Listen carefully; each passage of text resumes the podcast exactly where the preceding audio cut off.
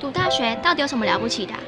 就多一张文凭啊！多一张文凭，出去也不一定有工作啊。哪有？我觉得很好玩的，还可以交许多朋友，还可以学到。一八三七年，热力学大师焦尔问他的老师道尔顿：“受教育的目的是什么呢？”道尔顿说：“教育的目的在鼓励学生从事基本的问题探索。”大学有许多课程，目的不是让你得到高分，而是让你了解自己。欢迎收听由慈济大学教育团队制作主持的《大学了不起》。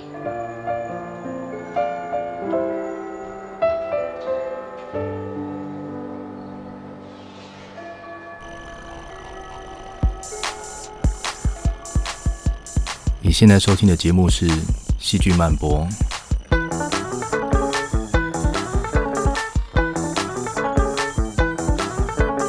欢迎来到细菌漫播，这是一个细菌人讲细菌八卦的地方。我是陈俊尧，很高兴在这里为您服务。今天我们来看看东西酸掉了就真的不能吃吗？代糖怎么样让细菌学新招？最后来视察一下地底下到处开满的连锁店。希望你喜欢今天的节目。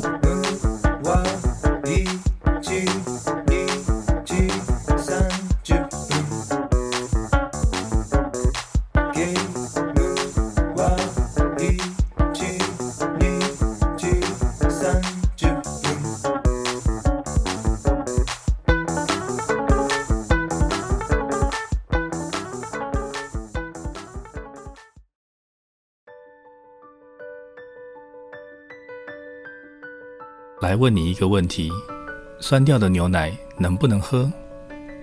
听到这个问题，你一定想说：都酸掉了啊，当然不能喝喽！这不是小时候就应该知道的事情吗？我想请你再想想，你的意思是因为它是酸的，所以不能喝吗？食物如果酸了就应该要丢掉，那醋该怎么办？酸梅又应该怎么说？你早上吃的优格也是酸的嘞。我们今天就来好好讨论一下这个问题：为什么酸掉的东西不能吃？细菌很小，所以活着需要的养分也不多，而且通常只要有养分，它们就可以生长，很快呢就可以从一只细菌变成一个百万军团。不管是哪一种生物，天生就是要吃，就是会拉，身体用不到的废物，当然就往身体外面丢。以人来看，当一个地方住的人越来越多，就会开始出现废水以及垃圾的问题。细菌也是一样，会把代谢产生的废物往细胞外面丢。而且细菌的问题还更严重，因为细菌长得非常快，一下子就会有一大堆的细菌出现，所以废物的量就很惊人。在你的生活经验里面，甜的饮料或者是牛奶，常常因为被细菌污染。而变酸，然后你就会被告诫说：“啊，这个不能喝了，因为里面长满了细菌。”不过这一点就很奇怪了，细菌长多了，你应该喝到的是细菌味，怎么会是酸味呢？这个背后有没有一个好的解释呢？接着我们来谈一点科学，细菌的代谢跟氧气有很大的关系，在有氧气的时候，它们会把养分分解之后产生二氧化碳。跟我们做的事情一样，但是如果同时有太多细菌要生长，那就要抢氧气了。当氧气不够的时候，有些细菌就会开始使用不需要氧气的发酵作用来生活。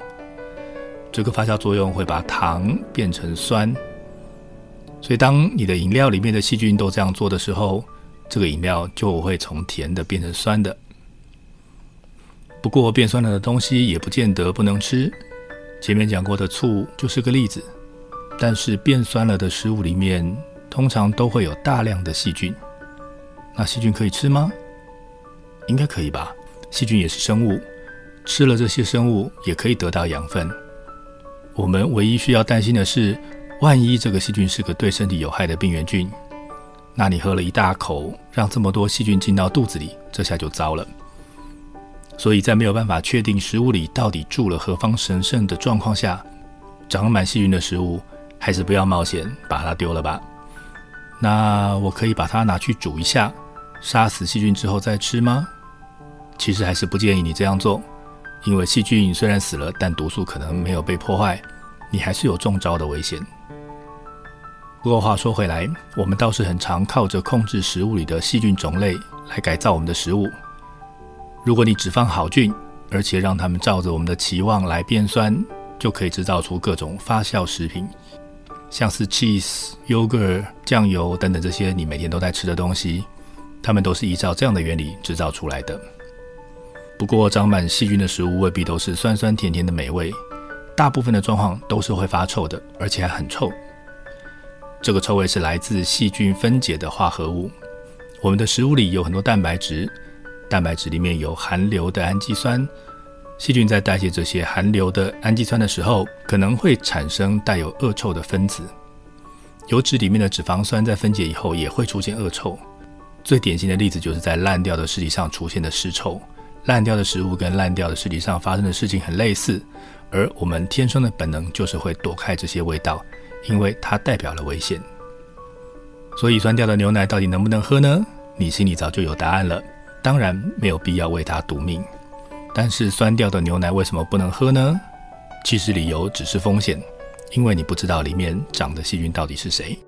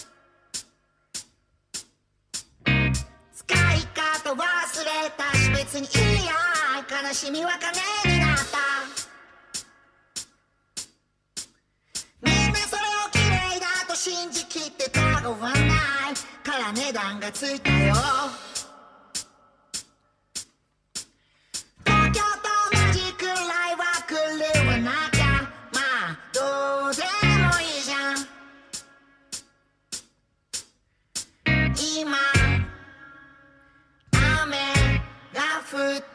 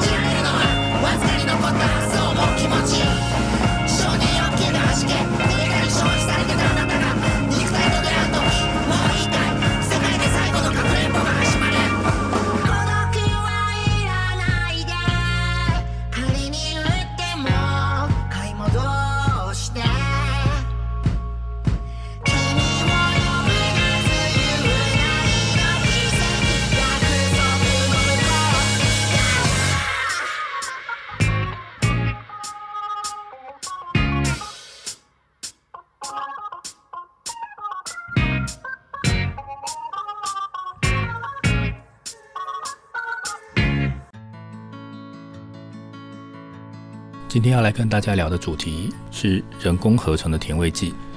甜味剂是食品添加剂，加它的主要目的是取代糖，让食物变甜。这些人工甜味剂你可能有听说过，像是糖精、蔗糖素、阿斯巴甜等等。对于担心热量的人，或者是有糖尿病不能吃那么多糖的人，可能就会选择用这些人工甜味剂。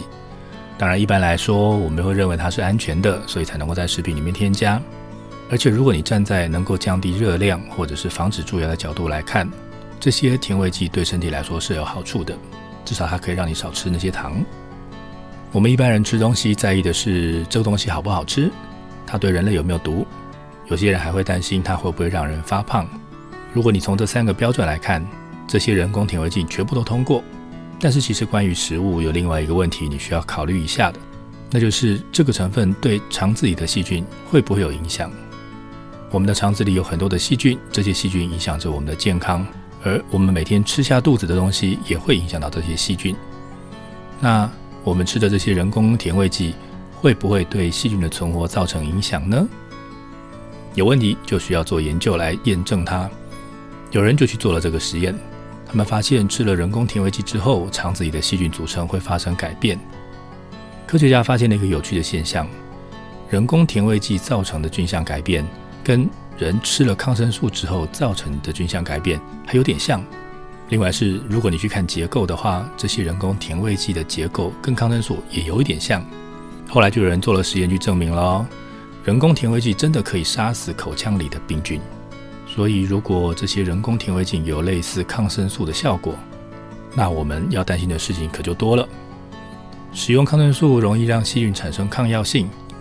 长期低剂量的使用，让这件事情变得很容易发生。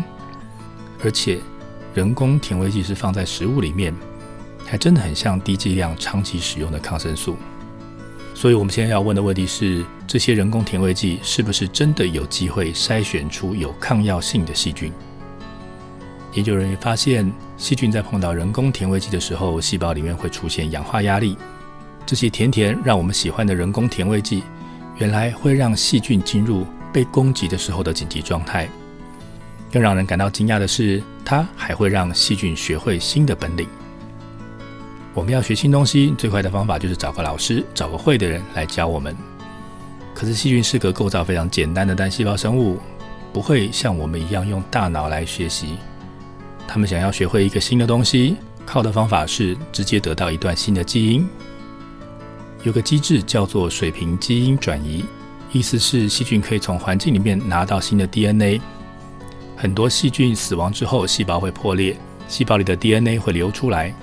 这个时候，隔壁的细菌就有机会把这堆 DNA 送进自己的细胞里面，当食物把它吃掉。这些 DNA 里面有很少的一部分有那个机会可以被细菌留下来，变成细菌的基因来制造新的东西。这就是典型的水平基因转移的现象。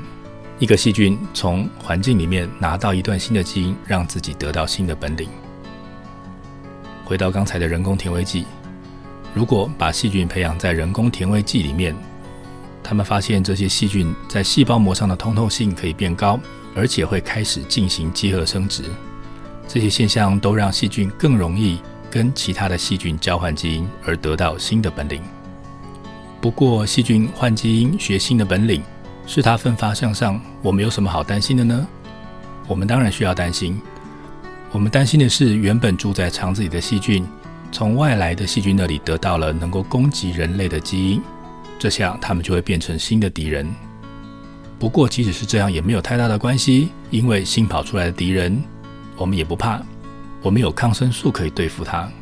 但是如果他们拿到的是抗药性基因，能够对抗抗生素，那我们就没辙了。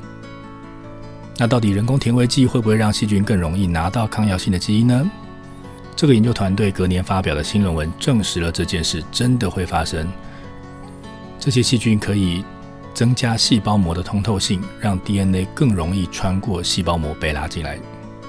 那我需不需要现在就开始担心？就在现在这一瞬间，我肠子里的细菌会不会正在进行地下交易？取得新的抗药性基因，准备对我发动攻击呢？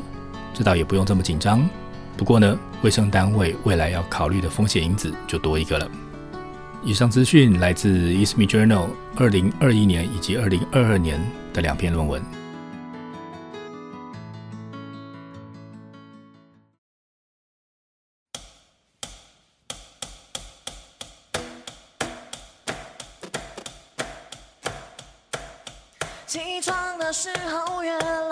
舍不得睁开眼，需要几秒钟确定这是我的房间，偏寻不着原来已经扔掉的球鞋，出门才发现阳光依旧那么刺眼。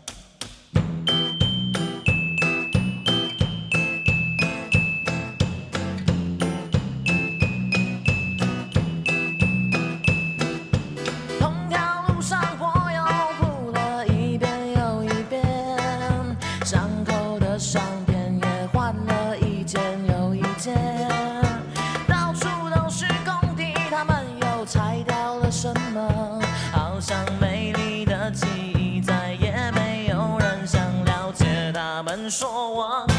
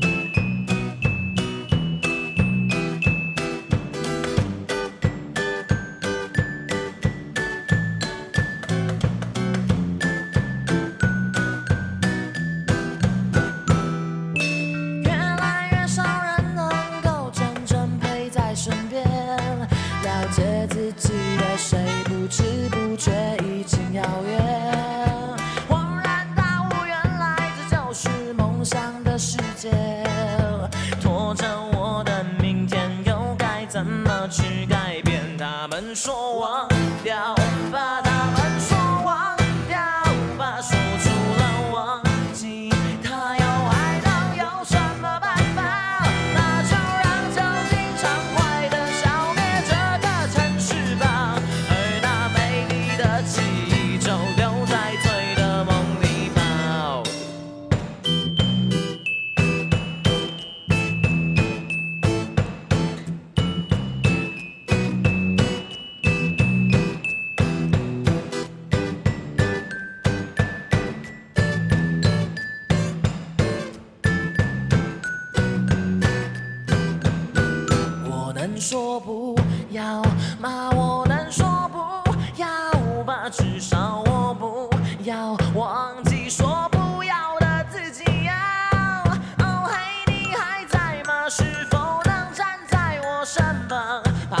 把大山唱一望。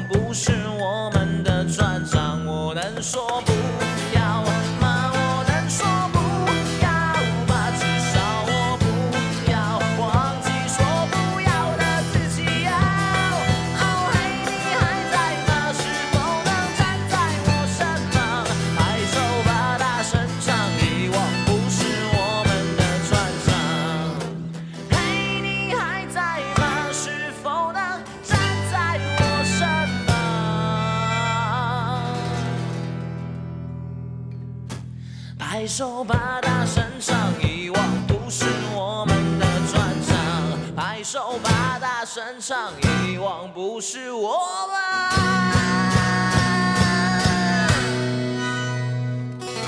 的专长。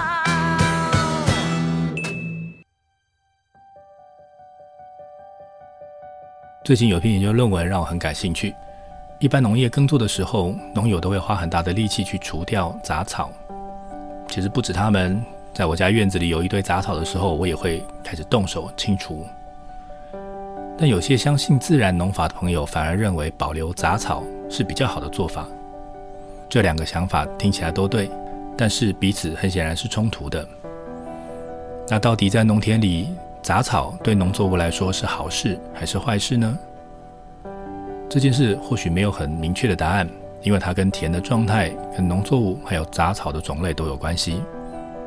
我们可以来看看下面这个故事，这是一篇在中国做的研究，他们研究的是在田里种的紫花木素 （Medicago stativa）。木素在收成之后可以提供给牛羊当做食物。在过去这么多年的时间，在那个地方种木素的最大的问题就是杂草长得太多，那它造成的损失比虫害的问题还要大。所以很多人想要把杂草除掉，但是除掉它们会不会招来什么意想不到的问题呢？一个可能的猜测方向是，除掉杂草会不会对土壤以及土壤微生物造成影响？我们来看杂草，杂草就是那种你不顾它，但是它就可以长得比农作物还要好的那些物种。杂草为什么这么强？其中一个机制是它有可能会跟微生物合作，靠着微生物的帮忙来得到比较多的养分。生物要活下来，最需要的养分就是碳跟氮。土壤里面的氮的含量通常不够，所以氮的含量经常会控制了生长的速度。有人也发现，这些杂草常常能够跟固氮菌合作，所以它可以利用固氮菌的帮忙，让自己得到比较多的氮源，然后生长速度就可以比较快。看起来杂草跟土壤里的微生物好像关系比较密切嘛。回到我们的木素田，这群科学家决定要来做个实验。他们找了六块地，在这六块地上面找了这个农作物，就是我们刚刚讲的木素，以及另外五种常见的杂草，所以总共是六种植物。好，在六块地上，那这样一共是三十六个样本。他们把这些样本带回来检验。那要看的是在这些植物上面的微生物组成，想要看看到底是哪些微生物住在这些植物的根上。好了，检验的结果出来了，发现，在木树上的细菌多样性比较高，在其他杂草上的比较低。这个结果表示，有更多种类的细菌会来木树上面住，来的人多了，能够提供帮助的贵人就会多，所以这些木树有比较大的机会会得到微生物的帮助。再来，他们根据细菌在不同样本之间的数量变动状况，推算出谁跟谁常常一起变动，然后用这个关系来去说谁跟谁是好朋友，谁跟谁是敌人。用这套方法，他们发现会在木素上面出现的细菌，它们彼此之间的关系比较密切，有很多的互动，而且大部分是互助型的互动。但是在其他的杂草上，细菌之间的互动关系大幅降低到大概只剩下一半。这个结果还蛮让人惊讶的，让我来解释一下现在这个现象。植物的根会分泌一些养分，那对住在泥土里面的细菌来说，植物的根就是一个提供食物的地方。你可以把它想象成是餐厅，不同的植物的根就等于不同的餐厅，它们有不一样的装潢，会吸引不一样的顾客上门，也提供了不一样的餐点服务。那这边看到的现象呢，就是在木素开的这间餐厅，顾客很多。而且顾客彼此之间都认识，关系密切。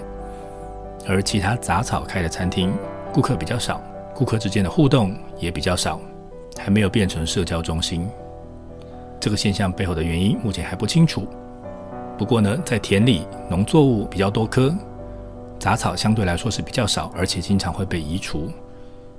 这就好像连锁店到处都开，大家对它熟，就会常常去。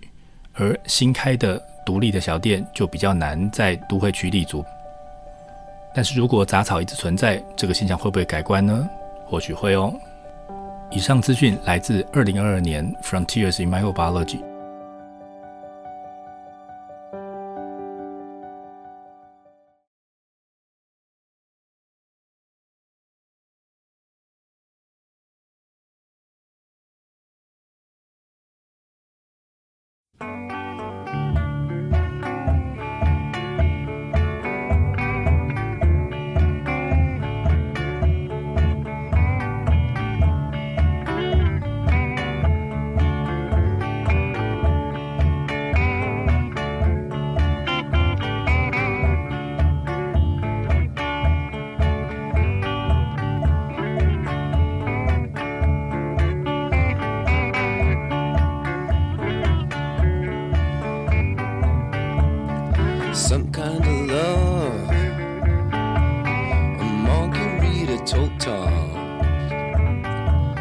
between thought and expression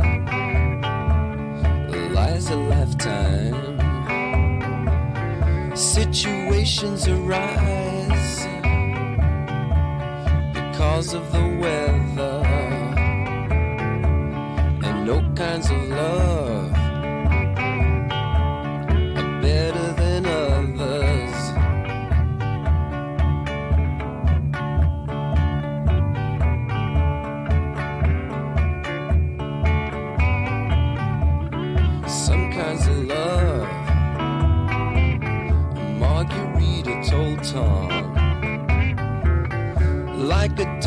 French novel, combines the absurd with the vulgar.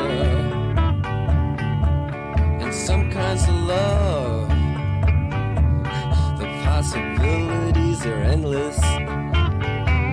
And for me to miss one would seem to be groundless.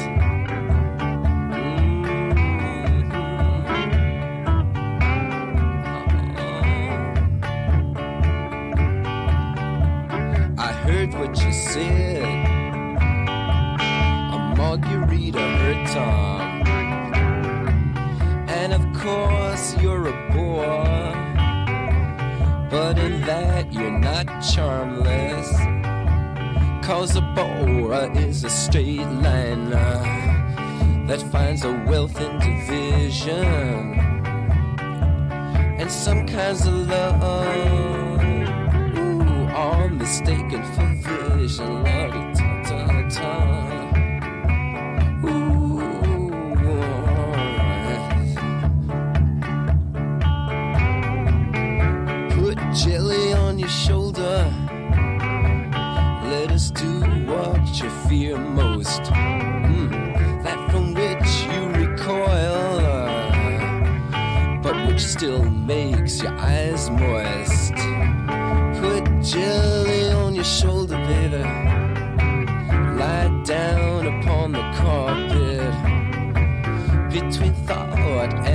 Expression. Let us now kiss the culprit.